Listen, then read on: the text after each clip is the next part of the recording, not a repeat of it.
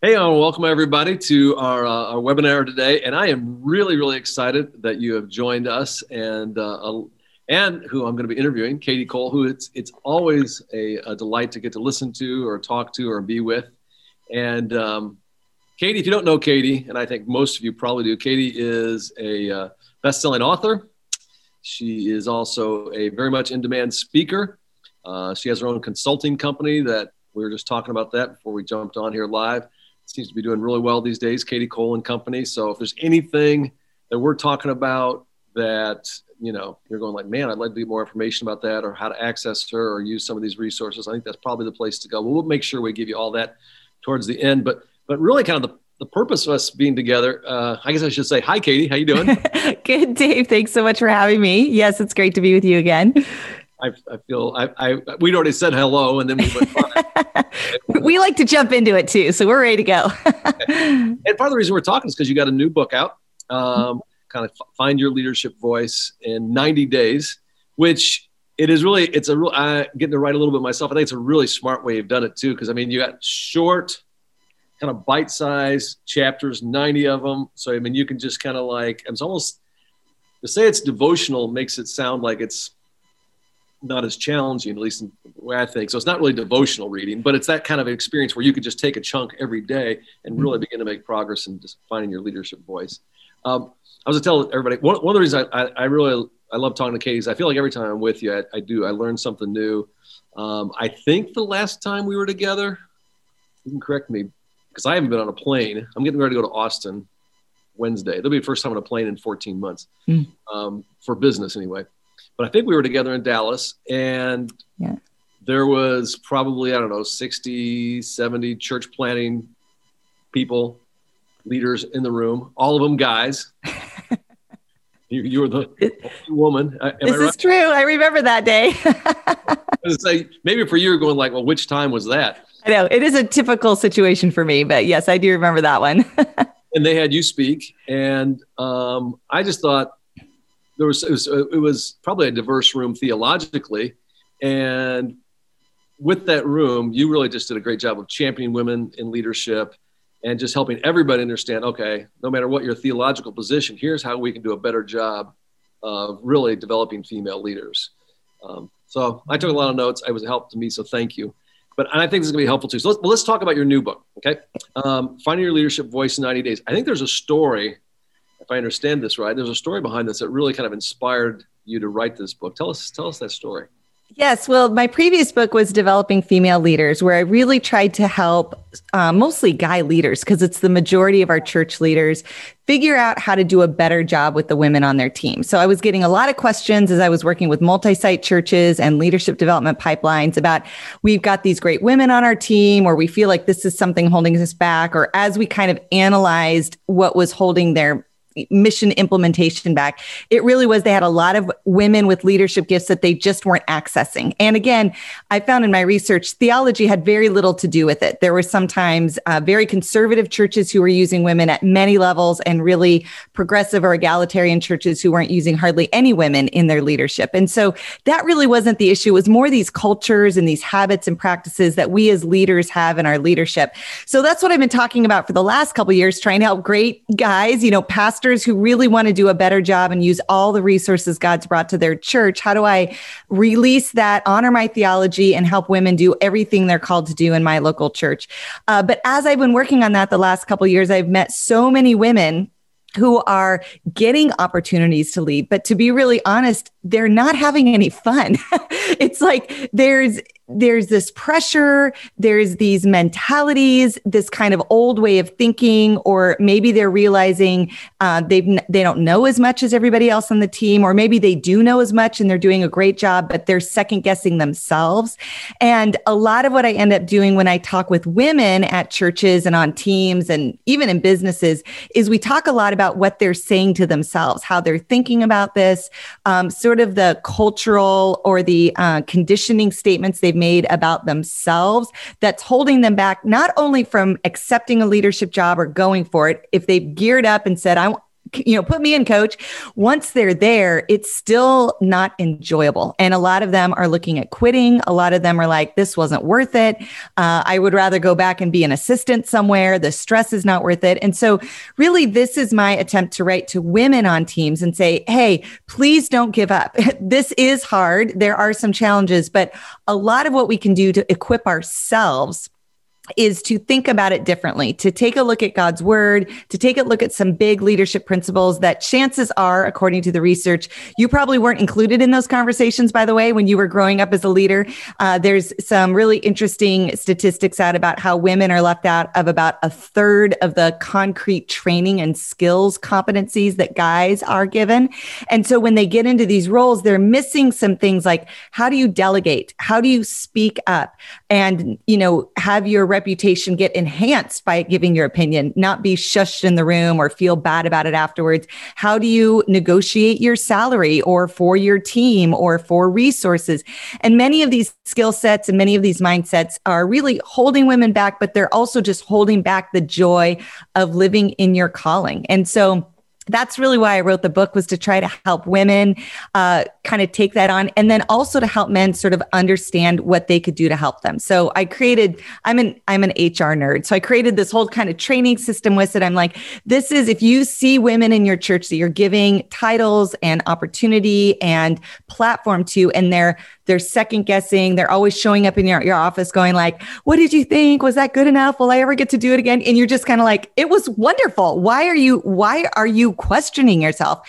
This really is attacking that internal dialogue, that sticky floor that so ma- many women, particularly women who grew up in church environments are really struggling with right now. And so that's what you've identified as the leadership voice. Yes. So, okay, let's let, just because you use that, I mean, that's in the title and everything. So, what do you, I mean, voice could be a lot of things your internal voice how i'm talking right now.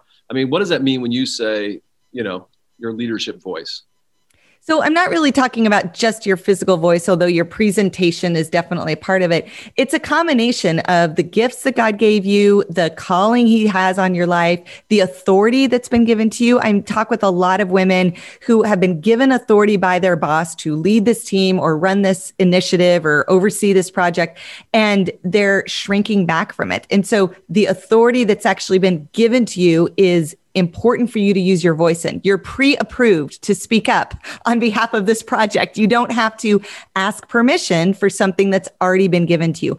All of those things in combination is how we discern what our God given leadership voices. And when we know that, when we know it's from the Lord, when we know we're in the right to talk about this or to talk about it in this way or to stand up for something, then we can do it with confidence and really see the fruit of what leadership is supposed to be, which is bringing change.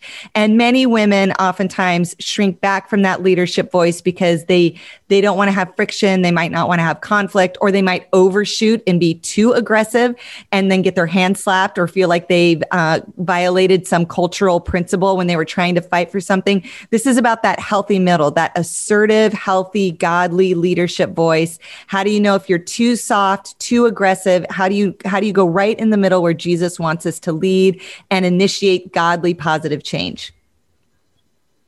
It, it is, is, is some of the reason, and it sounds like what I'm hearing you say, and you can correct me, that women uniquely have maybe a hard time finding their your leadership voice because see if this is um, on the one hand, there a lot of them are pioneering. They're in new spaces that they haven't been, um, in my opinion, for wrongly wrong reasons, haven't been permitted before. And and also, like you mentioned too, they probably didn't have access to about a third of the, some of the training. Is, is that kind of what's going on? It is partly that. It's probably less a gender issue and more an issue of minority. And so I would say these same principles we see in the research around racial minorities, around age minorities, um, that when you are someone who's different than the majority, thought process, mindset, affinity group that you're a part of, your way of going about leading, using your leadership voice, initiating change is going to inherently be different and it's going to kind of smack up against the culture. And it causes us to question ourselves because it's different than everybody else. And we want to question ourselves. That's an important quality of growth and self awareness is that when we're different, why is that? When you're one of the only people who's different, it is really hard to stay different. And that conflict between being myself and being what is approved or expected creates a lot of stress. And that's where we see many of our church environments that are fairly homogenous struggling with diversity right? We've been talking the last year at exponential about together cultures and about john 17 and real unity. I mean talk about god's timing where we were a year ago speaking on this very topic and then what we've experienced particularly in america this last year. This is a huge issue that the church has not figured out how to adjust our own personal leadership styles and the cultures we're building so that everyone can bring their unique gift and perspective, not outside the lines of godliness, not outside the values of your culture, but within that, there has to be room for people to have uniqueness. And when you're the only person who's different than everyone else, the uniqueness doesn't feel encouraged. It usually feels discouraged. But I mean, again, because I'm trying to I'm trying to grasp this for myself, as is I think for everybody listening so, but really, I mean, the reason we need more, in this case, we'll just we'll just label the whole thing minorities, is because we need those unique perspectives to be all that God wants us to be. Absolutely. Yes, and one of the reasons I I am such a champion of female leaders, uh, first of all, I am one, but secondly, uh, because women are actually the majority of our churches. The average church is 61% women. And so when we talk about women as minorities, we're really talking about them in leadership spaces. So that's why we're talking about leadership voices. Not every woman is a leader. I don't believe everyone should be in leadership, just like I believe not every man should be in leadership, but women who are gifted and have a calling and are anointed and you see spiritual fruit, they should be leading. And if they're struggling, we have to look at the cultures we built and our own practices. And when we do that, we, it's not really about helping women become better in the bigger picture. It's about us as leaders becoming better, more inclusive leaders. We not only make way for women, we make way for everyone. Yeah. All right. Um, for those of you listening in to great, off to a great start here in this conversation. If you do have questions, uh, leave those for us. We will we'll kind of jump in and out answer those questions. We do get one. We got one question here real quick, and then I'm going to come back to some of the questions I already have but it says this um, where can someone dig deeper into research that kadi's talking about uh, whether it's her book or somewhere else? Because you've already like probably twice said it's in the research. It's in the research. that was kind of the same thing. Like what research? So my um, first book on this topic, developing female leaders, uh, is a really a research-based book. There are hundreds of articles and research projects uh, that reference all of these statistics, and so you can find it in that book. This uh, second book, Finding My Leadership Voice, uh, I don't reference them nearly as much because the um, it's more of a uh, narrative kind of book. But the first book, Developing Female Leaders, you'll find all of those. And did you give them a website there? Uh, so kadicole.com, K A D I C O L E. You can get all the information. All right. Um, in the book, one of the things you do is you talk about the difference between a right to speak and then also a call to speak. Mm. Um, share about the difference between those two the right to speak and a call to speak. Sure. One of the things that happens when women grow up in church leadership environments is that we often get a mixed message about our leadership that uh, it is important for leaders to speak up and to advocate and to give your opinion but it's uh, also important for christian godly women to stay quiet and have a gentle spirit and not really speak. And so that conflict creates a lot of challenges when you're in a leadership environment of which do i choose? Do i choose to be a good leader here or do i choose to be a good godly woman here? And so one of the things i talk about is the difference between the right and the call. So the right to speak comes when you have a certain authority. Excuse me. So when you're on a team, you have a right to speak. If you're on the team, if you have a position, if you've been invited into the meeting, you should speak. That's part of the right that has been given to you by whoever is in charge of the meeting.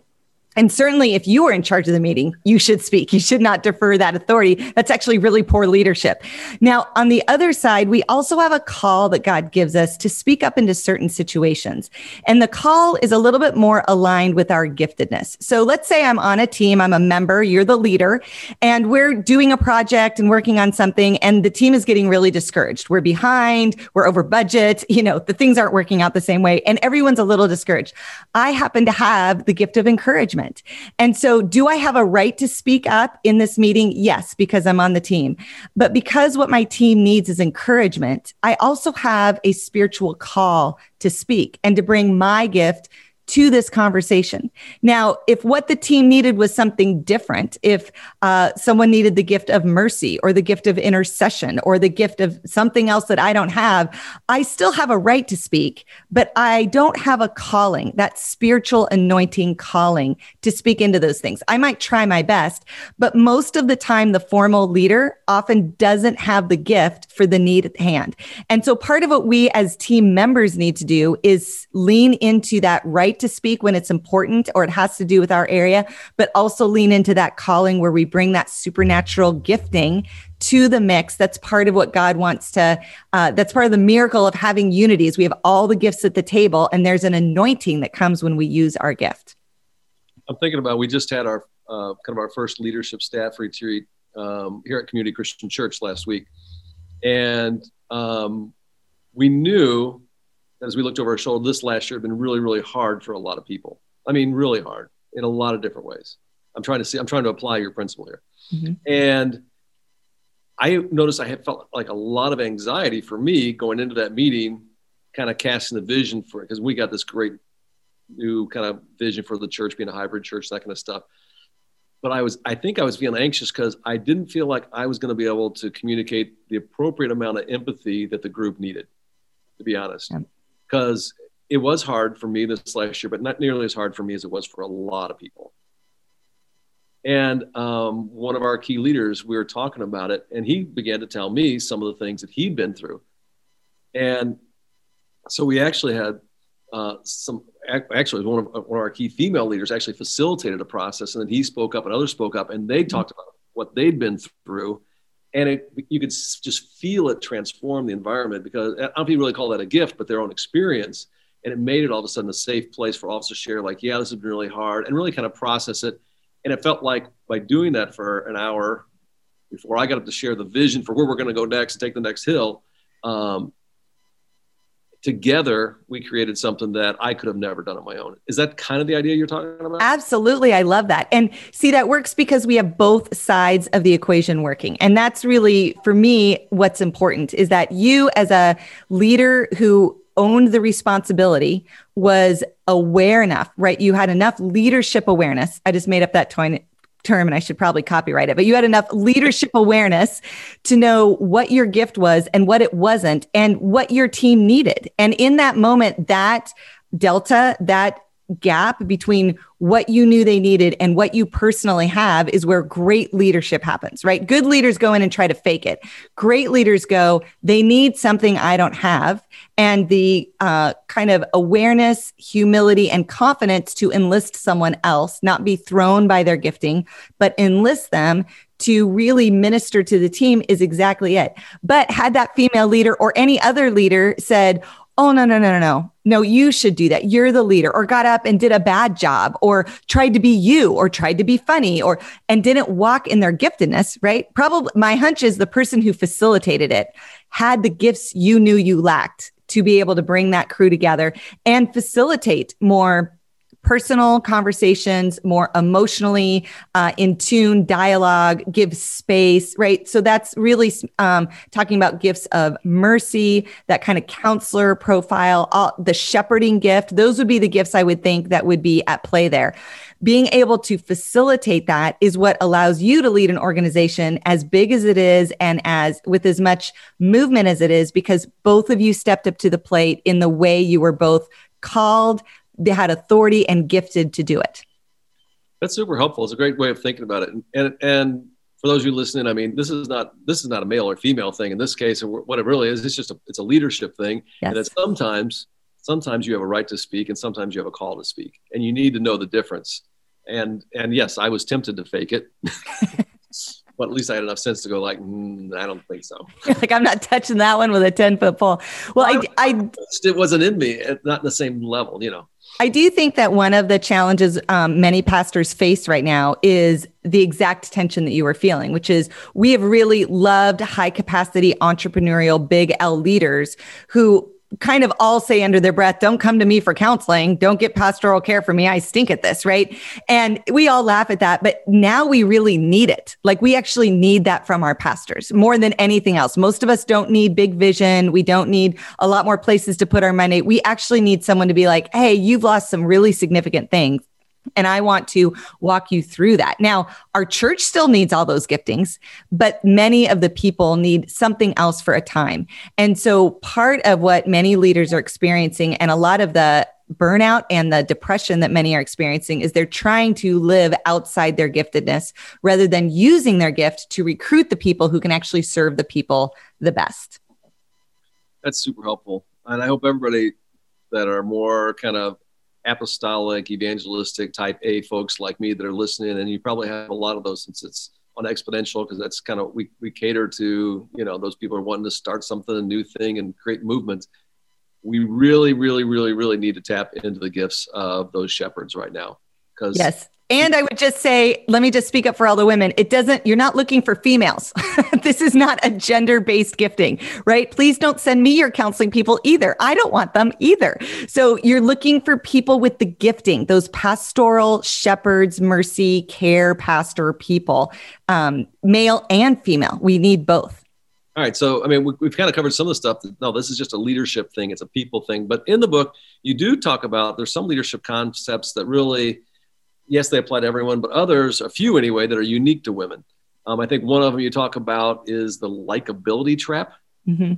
What's the likability trap? so, the likability trap is a research study that found when men move up in leadership in an organization, uh, they are not only more respected, they are more liked as a person. So, if they move from manager to director to vice president to president, um, or from you know associate pastor to pastor to senior pastor, they're more respected, they're more liked.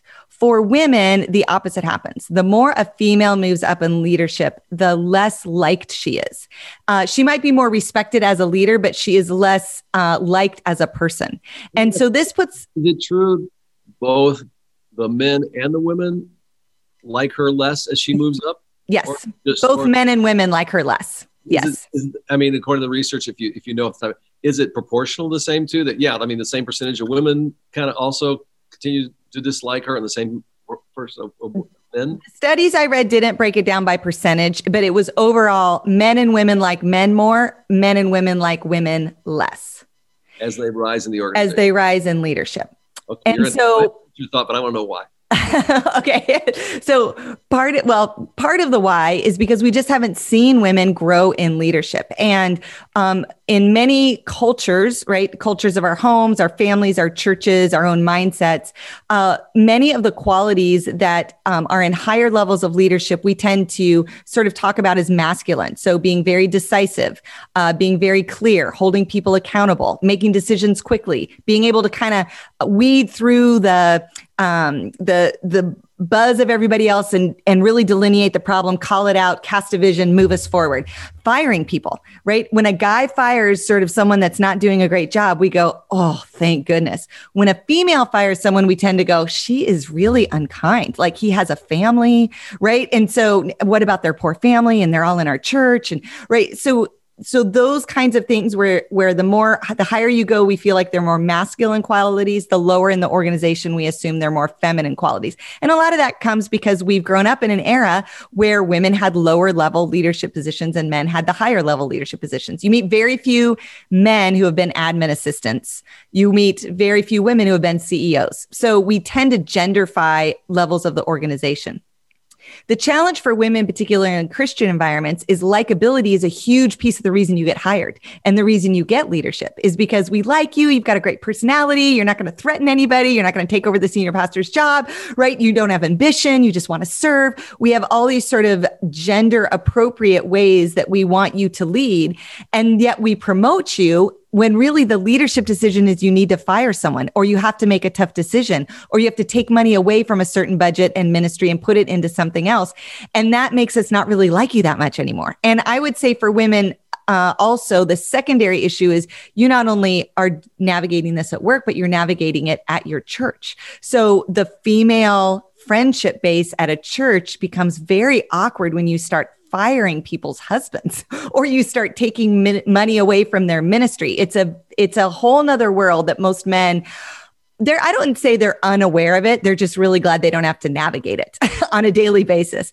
And so for women, there's this oftentimes a real challenge of do I want to take that promotion? Because if I do, that's going to cost me, you know, my small group, or I don't really get to go to women's Bible study the way I used to, or I'm friends with all these guys as wives and I can't really be best friends with these women and supervise their husbands. It just costs us a lot relationally and socially in our church environment and in our workplace. So many women stay the same. And I would say if you have women who are refusing a promotion, I've, I really have not met a guy who's refused a promotion. I really haven't met any. Like maybe for no, I had, I really haven't had a real conversation with a guy who's refused a promotion. Only women. So if you have women that are refusing promotions, there's a reason why. And you have the opportunity to kind of dig into that and be like, what are you really afraid of? And it, it could be the likability, trap. You think it's the likability thing? That's why they're saying no? Sometimes it could be, I don't want to fail as a mom. More sense about their own gifting, though, too. I mean, I'm sorry. Go ahead. well, there's a lot. There's a lot of reasons. So I just really encourage guys. Please don't take no from a female leader in the first moment. Like at least have a good leadership conversation, not a not a condescending you're you're good you know hope you can right? And you know if she plays the husband card or she plays the kids card or she plays the stress card just unpack it. You're her pastor right? You she has so much more potential for the kingdom and something is holding her back because if you see leadership in her chances are she has it. That's why you're the leader. You are made to see this in people. So help her unpack it could it be that she needs a different time schedule? Could it be that she's worried about losing her friendships? Could it be that she doesn't want to be on the road? Could it be that she's worried about her own identity or ability to deliver? Could she disappoint you? Would she disappoint God? There are just so many pastoral moments in that one conversation. And for many women, they don't have people to help unpack where their theology is missing, where their calling and their gifting isn't lining up with these great opportunities you're giving her. There's usually bad theology behind that. And you have a chance to get in there, dig it out, correct it, and then release her into the kingdom. Okay. So I'm going to ask you to, okay, coach me on this then. And I think this will help, help helpful to other people. So, for example, in that particular, you're saying, yeah, help her unpack it. So there's stuff going on inside her that makes her feel that way, this, this, this woman leader, and help her pastorally deal with that appropriately. But you could probably also, I think we could say too, there's a culture that we've that we've created in churches that have really caused her in some ways, or at least I don't know, I won't give it all in the because we have to resist sometimes the culture, but have contributed certainly to her feeling that way. So, like at community, um, the point person, the lead person on our teaching team is a female. Um, the person who's the lar- who leads our largest location is a female. We have female leaders on our directional leadership team. Now, as we, the person who champ, who's our champion for all, of our ministries, you know, who oversees all of our ministry champions, she's is a female. So, I don't want to create. I, how do I not create a culture, or how do I help fix or create a better culture so that that women don't feel that. Mm. Does that make sense? So you're right. Everybody has to do their own work with their own junk. But how do I also create an environment that doesn't kind of uh, contribute to that? So I think part of it is when you talk about calling or you talk about gifting or you teach leadership to make sure you're acknowledging that imposter syndrome that so many leaders experience. And again, this becomes really important. That's, so that's not only a that's probably, that's probably not only a female thing. That's a, no, it's it's leader. an everybody thing. Every leader wonders what in the world they're doing in this role, right? And every leader struggles with insecurity. And a lot of times when I talk about female leaders, I get the guys that coming up afterwards. Guys struggle with insecurity, and guys struggle with blah blah. blah. And I'm like, that's true. But overall, the number of negative experiences that women and and other minorities experience is just so much greater that the impact tends to be much more stalling. And so it's important to do for everyone to advocate for everyone to look at themselves the way God looks at them, for them to study their gifts, for them to develop themselves, for, for them to have faith when God calls them to a new leadership opportunity to really step in and speak up and risk looking like a fool and risk, right? It becomes very confusing, particularly for females, though, um, when they've grown up in any sort of environment uh, um, where submission is the number one qualifier for godliness. Now, most leaders, when they grow up, and I would say most guy leaders, when they grow up, uh, have the opposite message speaking up and standing up like Daniel, right? Um, being the one person who who takes on Goliath, right? That's the narrative of leadership you've had since you were a little boy. In fact, even if you weren't to go into ministry, you were just to be the leader of your family. Every guy who grows up in church has the term leader on them honestly, whether they're a leader or not, whether they're gifted to do that or not. So, in some ways, I think guys feel a lot of pressure when they're not gifted that way, that they're not a very good godly man. So, we have issues around this all over the place. But for many women, and again, many minorities in uh, majority cultures, those statements tend to be much stronger and much more consistent. And so when you're teaching, when you're teaching leadership, acknowledging that and realizing that most people, they don't have your journey and they haven't had your level of experience. They're new and saying something in a meeting is a big deal and speaking up and negotiating is a big deal and making sure that you're also speaking against the things you know that would stifle people. So if someone makes a request for a raise, you celebrate that. When someone asks for more money, even when they're 25 and it's completely inappropriate because 14 kids at a campus do not need $6,000 for whatever. You know, you you honor the fact that they're dreaming big, right? Because that's what builds a leader. And so creating a not really a no mistake culture. I don't want to overemphasize it, but honoring risk taking, honoring stepping out, honoring asking for things, honoring the things that people who shrink back naturally don't do, rather than where most of us are coming from, which is when I shrink back, I am rewarded. And when I speak up, I am disciplined. Got it. So I kind of hear what I'm hearing say in summary. It's kind of like you just need to say some of this out loud. Say, say out loud to the whole staff, at times to the whole church here, here here's here here's what's wrong about this and catch them doing it right. When they do it right celebrate it encourage them give them a pat on the back reward it in some way. Yes and i think if you're one of the majority and for this conversation it's basic culture creation stuff again. It That's is good. but but when you are the majority yeah. Unless you educate yourself, you don't know what to say out loud. You're saying out loud the things you need and the people around you need. But if you don't educate yourself, you don't know what the rest of your team needs to hear. And the older you get and the more experience you have and the longer you're in leadership, the less in tune you are to the people who are starting out. And those are the people that matter the most. That's good. Well, I mean, and, and so, yeah, I mean, case in point, what you just talked about with likability, other than your book and what you described right there, I was kind of unaware of that. I mean, I know um, one, one, one, of, one of the, one of the a female leader on on our staff team. I remember told me said, "I never walk into a room to speak and I don't feel judgment." Yeah. And I was, and again, just you know, probably as a white guy, I was like, "Really?" Because I mean, you know, when I walk into a room, I feel opportunity. And that must feel awesome. it it's not fair, and yes, it does feel awesome. But you're right. Until you told me about the likability thing, until she told me about yeah, I, when I walked, it was going like I didn't know that. You know, you don't know what you don't know, and so now by just knowing that too, you know, it creates another awareness in me. Like, okay, how do I create a culture where, yeah, brilliant female communicators can show up and teach and not feel judgment? So, one of the things that I recommend for cultures that are trying to shift this perception is uh, how you introduce leaders um, in teaching environments, in leadership environments.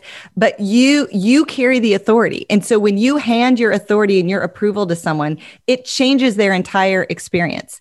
Um, so, I see this a lot for churches. If you're deciding to introduce female speakers or even co-teachers in onto the platform, it's really important how you introduce people. So, some of the research that's interesting interesting around this is when we introduce men into roles of authority, a new job, they're guest speaking, they're speaking at a church, whatever, whatever the role is, uh, they tend to get introduced with their accolades, with their accomplishments, with um, uh, degrees they've had, positions they've held. When women are introduced, they tend to get introduced based on their personality and their relationships. So we might say, Hey, meet Dave. We're really excited to have him here and lead us today or whatever.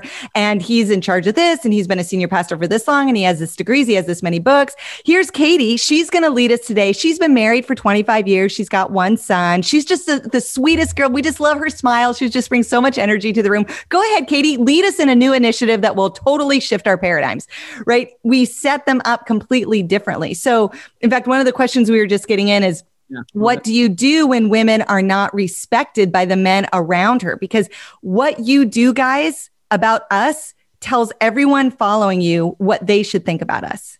And so you have the opportunity to say, Hey, this is someone I'm following. This is someone I respect. This is someone I'm learning from.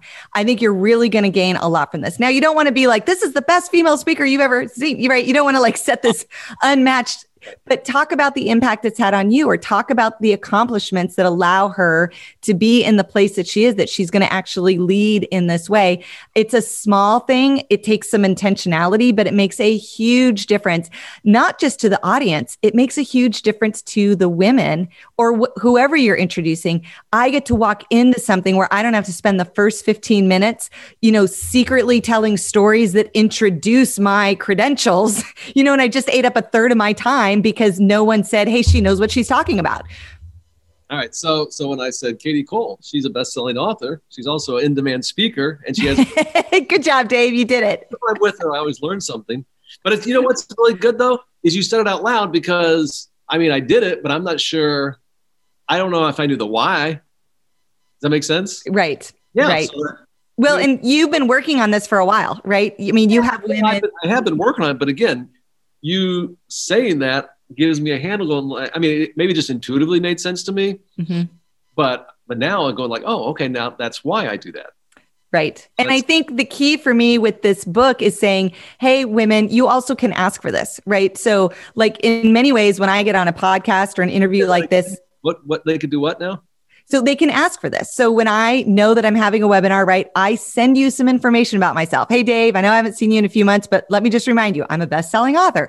I have this company of my own. I work with businesses and churches, right? I'm telling you the things that are all true, but I know the things that are going to carry value to the audience. Now, when I speak at the Moms Club, I don't talk about all that. I talk about something different. When I'm a guest speaker at my son's school for the PTA, I talk about something different. So that's why we as women can't just sit back and be like, I hope Dave thinks to, you know, give me a good introduction.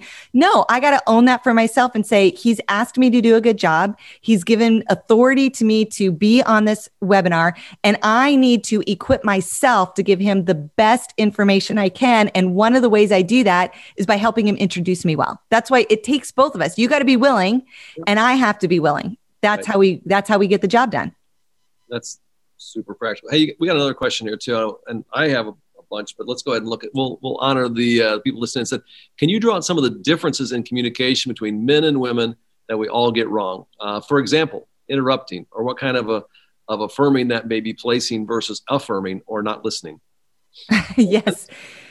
So I talk about this a lot in both books because um, men and women, although I do think the research is shifting um, as our uh, sort of culture has seen more women in leadership. But traditionally, um, if you come from strong gender roles, uh, we do have very different communication styles. So a couple that tend to get us in trouble that are good to know is that we tend to navigate meetings and listening to each other very different in our body language. So when a woman is listening to someone explain something, she want usually wants them to know that she understands what they're saying. So she'll shake her head, uh-huh. She might even interrupt them to say, "I know exactly what you mean. I had that same example and talk about it." Right? So her her motivation is to let you know she understands your point and that you are communicating effectively to her.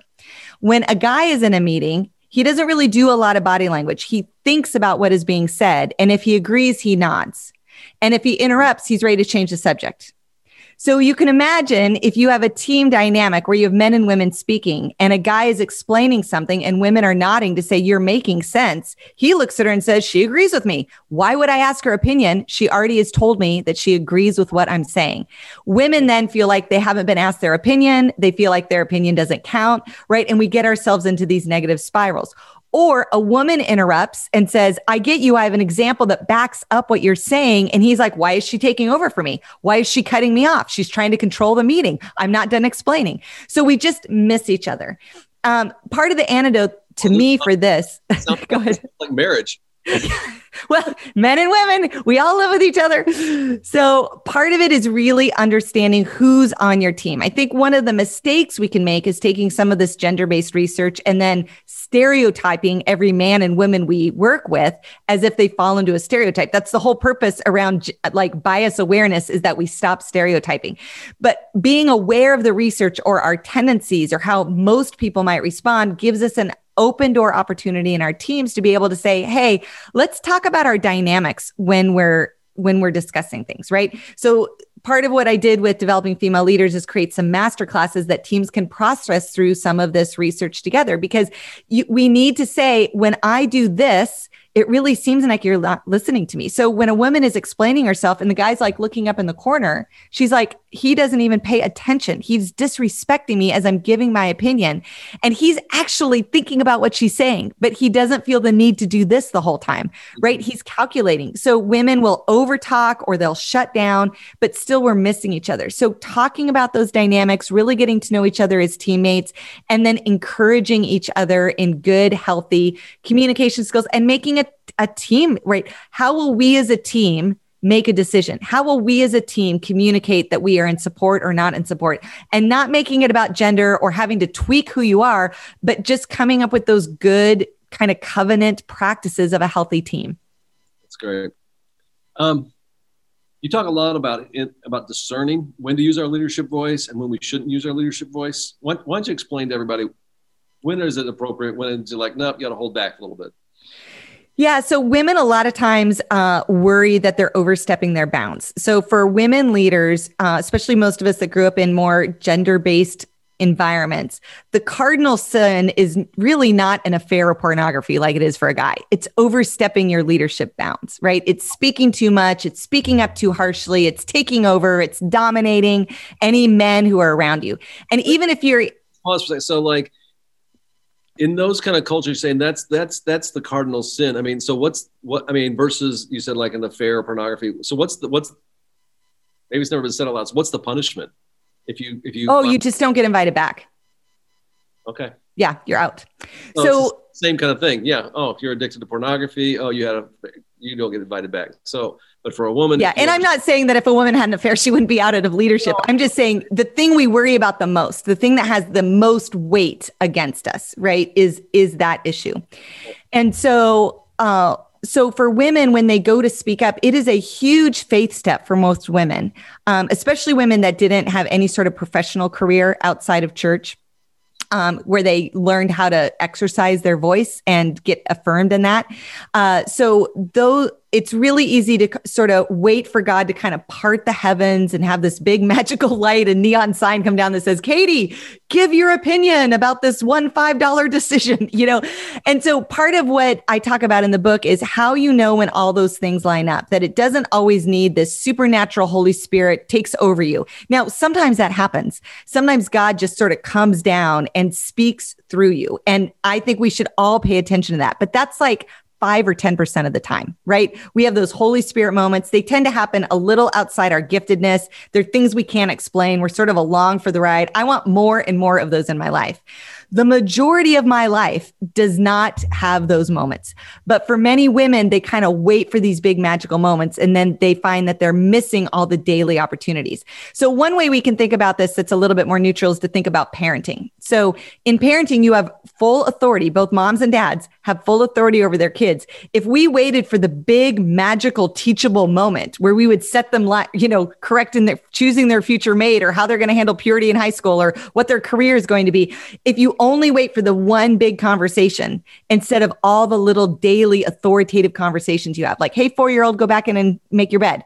Hey, you know, 10 year old, please go out and rake the leaves, right? Let's be on time for dinner, phones away. Like we're, we're making those authoritative decisions all the way through growing up experience so that when the moment comes, we recognize it and it actually affirms all those other things we've had.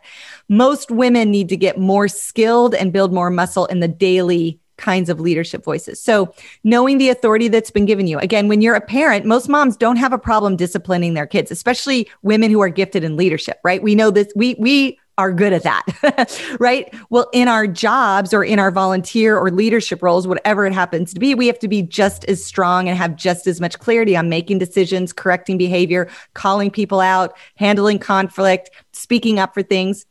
Um, part of our it is our giftedness giftedness is a little bit more how we approach things. So uh, I'm going to always be a little bit uh, organizational, a little bit encouraging, and a little bit teaching, because those are my main gifts. Someone else is going to fill my job differently and giving space for that.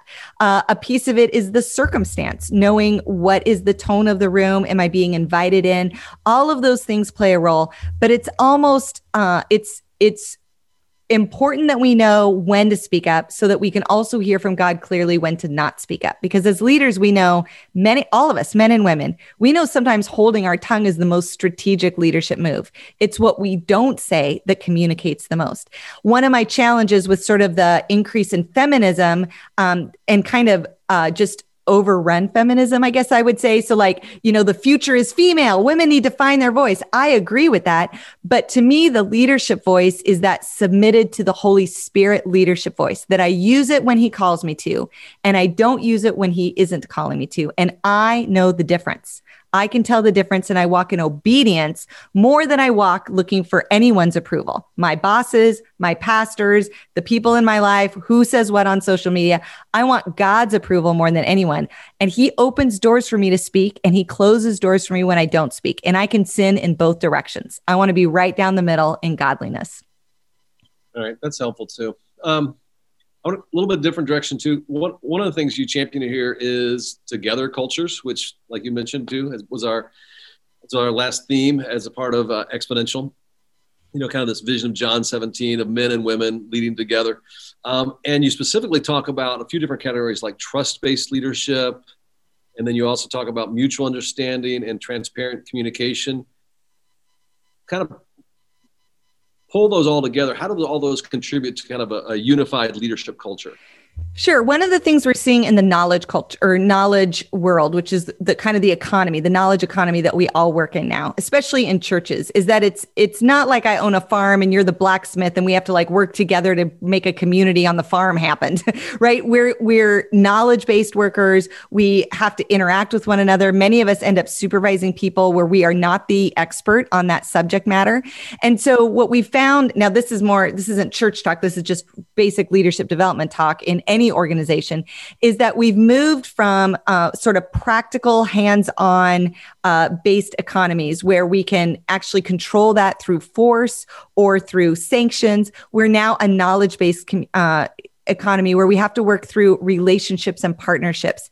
This is based on force. This is based on trust.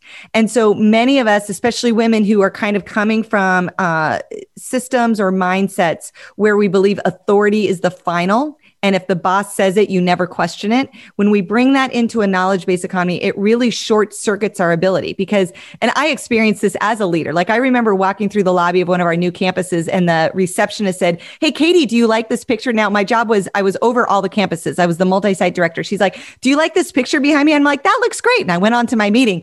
Well, three or four years later, someone came to me and said, Why did you put that picture up in the lobby of that campus? I'm like, What are you talking about? We said, We tried to change it to update. We're updating, you know, the the paint and the decor of everything. And they said Kadi Cole wants this picture in the lobby. And I'm like, oh my gosh, like that is not what I was saying. But because we're in a trust based environment, but that was someone who took my word as the authority, right? Instead of really saying, hey, this is what we're trying to accomplish or this is what we're doing. And so moving to this mutual understanding and, and transparent communica- communication is what we have to move towards. So it means I have to be upfront with what my job responsibilities are. I can't hold it in and control it. I can't be the secret weapon. I can't be the only person with the password. That is what we do in authoritative cultures, forced cultures. When we're in trust based cultures, it means anyone can look at my Basecamp. Anyone can check my email. Anyone can look at my calendar. You can put yourself on my calendar, right? It's open, it's transparent. Here's what I'm working on. Here are my goals. This is the one I didn't get last week, and this is why. This is the one I'm trying to get to this week, and this is the help I need from you.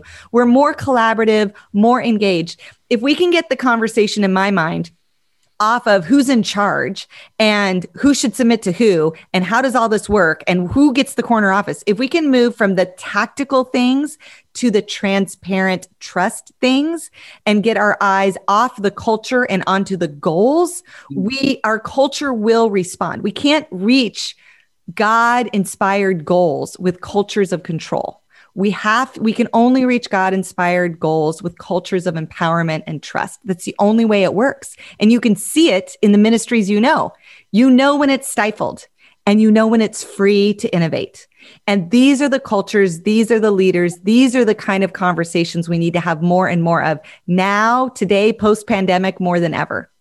Give us give us an example. I mean because you do you work with tons of leaders tons of churches. So what's an example of a church or a situation where you saw oh okay there's a trust you know kind of transparent culture that's working right What's so one of the places I've seen this the most is in the multi-site movement. And I would say churches fall on all ends of the spectrum, high control to high empowerment. Um, but we do see more uh, salvations, we see more innovation, and we see more multiplication in environments that are more empowerment based. It does mean that sometimes the the culture quality assurance isn't as clean. Um, there might be colors that are off. There's a tendency for people to make up their own names for ministries. You know, the multi, when you were in my, you know, in my job as the multi site, you show up at a campus and you're like, what is this? Where did this come from? But yeah. it's working there. So those are kind of some environments. Um, what my favorite resource on this topic is uh, Stephen Covey's uh, Speed of Trust book. It has 13 trust based behaviors. I teach it all the time in churches and businesses. It is a an excellent read. I again, I think it's a particularly important read for right now when we still have many people uh, in hybrid work, in hybrid church. You're probably innovating things. Innovators need to get, have room to innovate and to move fast and to pivot quickly. These kinds of trust based behaviors. What does transparency look like? What do milestones look like? How do we communicate to each other? How do we define authority? What decisions can you make? What decisions can you not make? Those practices build healthier teams teams who have aggressive, uh, sort of God inspired goals. To me, that's the ticket to the innovation of the new of the new expression of church. That's great. All right, that, yeah, that, I think I think I know where we are, and I, I think that gives me a picture. uh, for all you listening, and this is just like my personal consultation with me. do this coaching for an hour. Um, speaking of, okay, so here's another good coaching question. Most, probably most, if it's all, if it's church planners, um, at least currently, uh, most of the leaders are men. Um, what are some practical ways? And you've given us some of them, but bullet point a few of these. You know, maybe we just start taking a few notes here on these things here that, that we can really help female leaders uh, find their God-given leadership voice. Mm-hmm.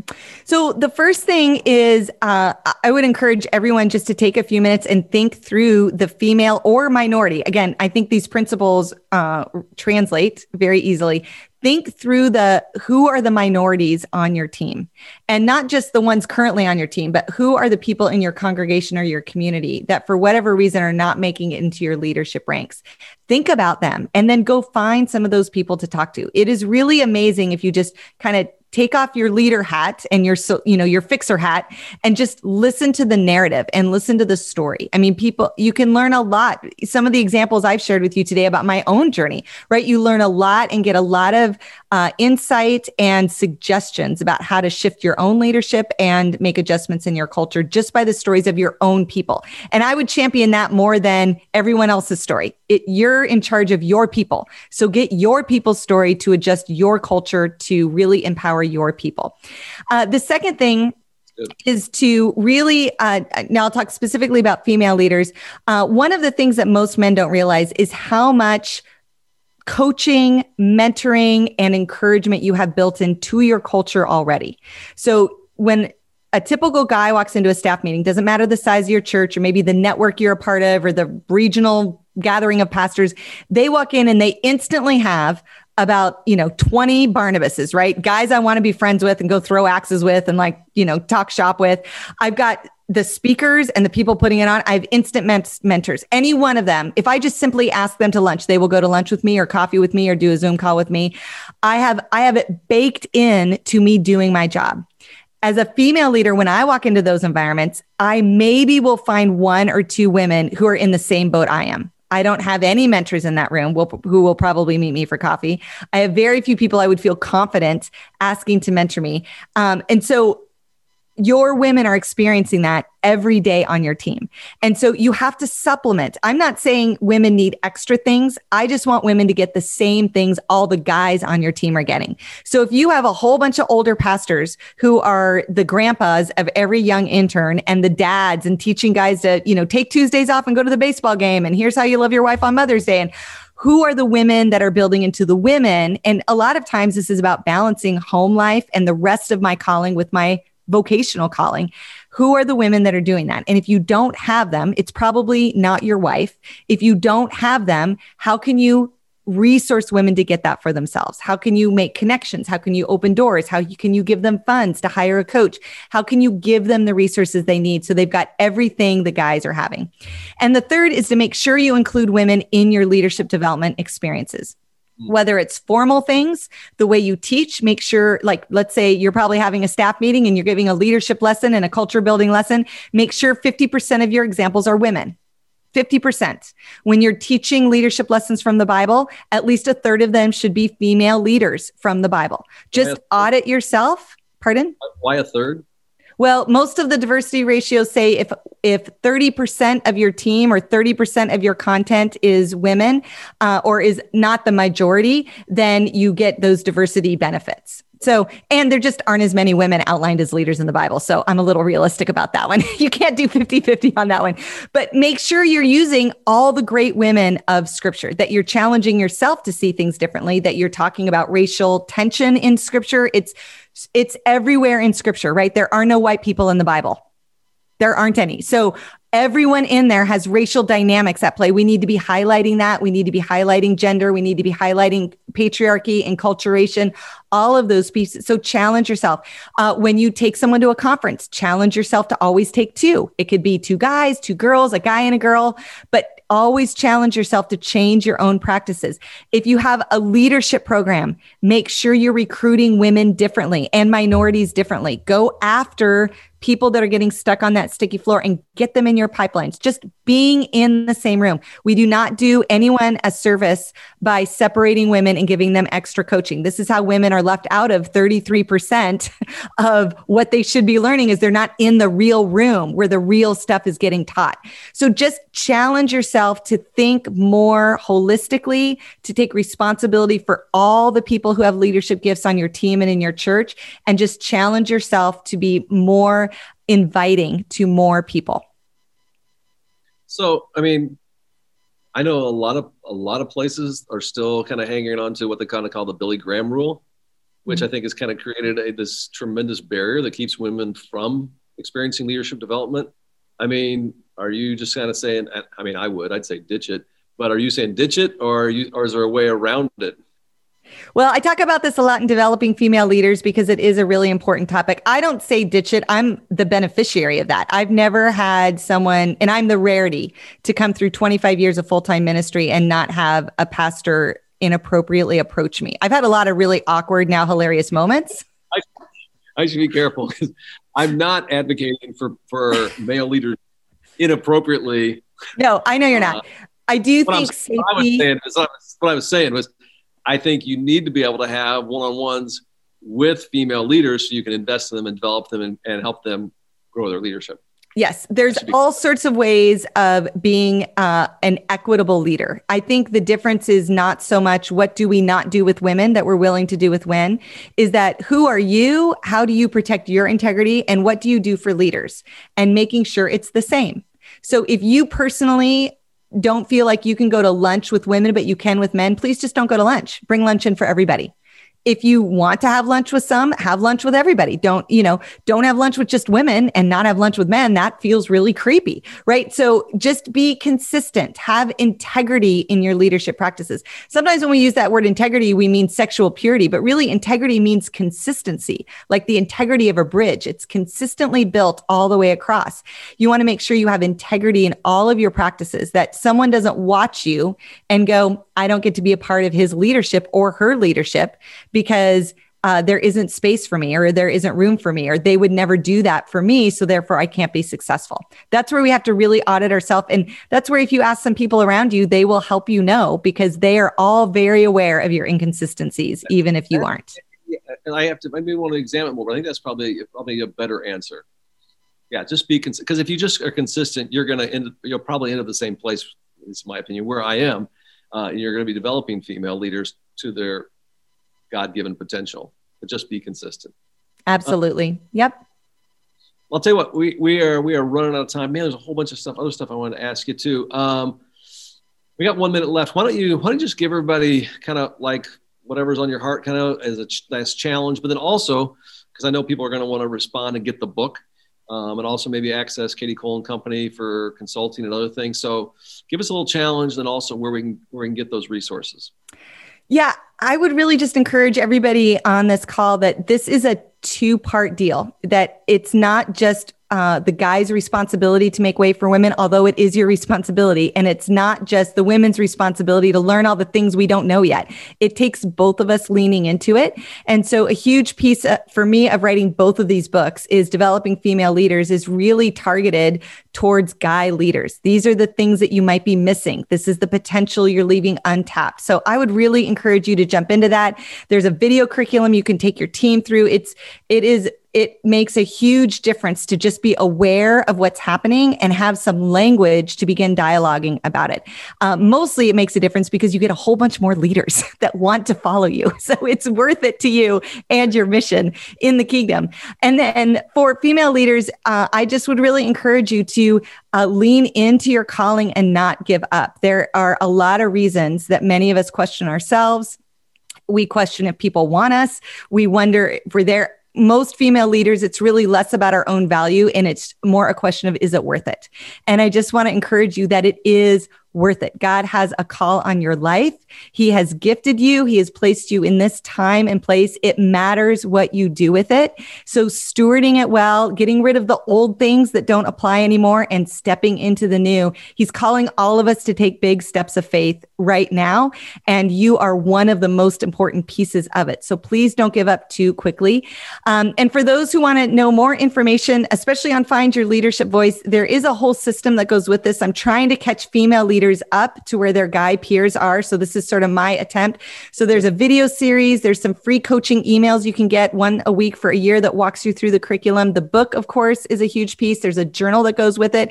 These aren't really like upsells. These are literally the things I think that we can use to shift our mindset, to renew our mind into what godly leadership looks like and retrain ourselves to be the leaders that God gifted and called us to be. So good. Thank you very much, Kadi, and uh, thanks thanks to all of you for joining us. And uh, make sure you take advantage of uh, those resources and uh, follow up with Kadi uh, to be able to get those. It will make all of us better. All right, see ya. Thanks so much, Dave. Bye, everybody.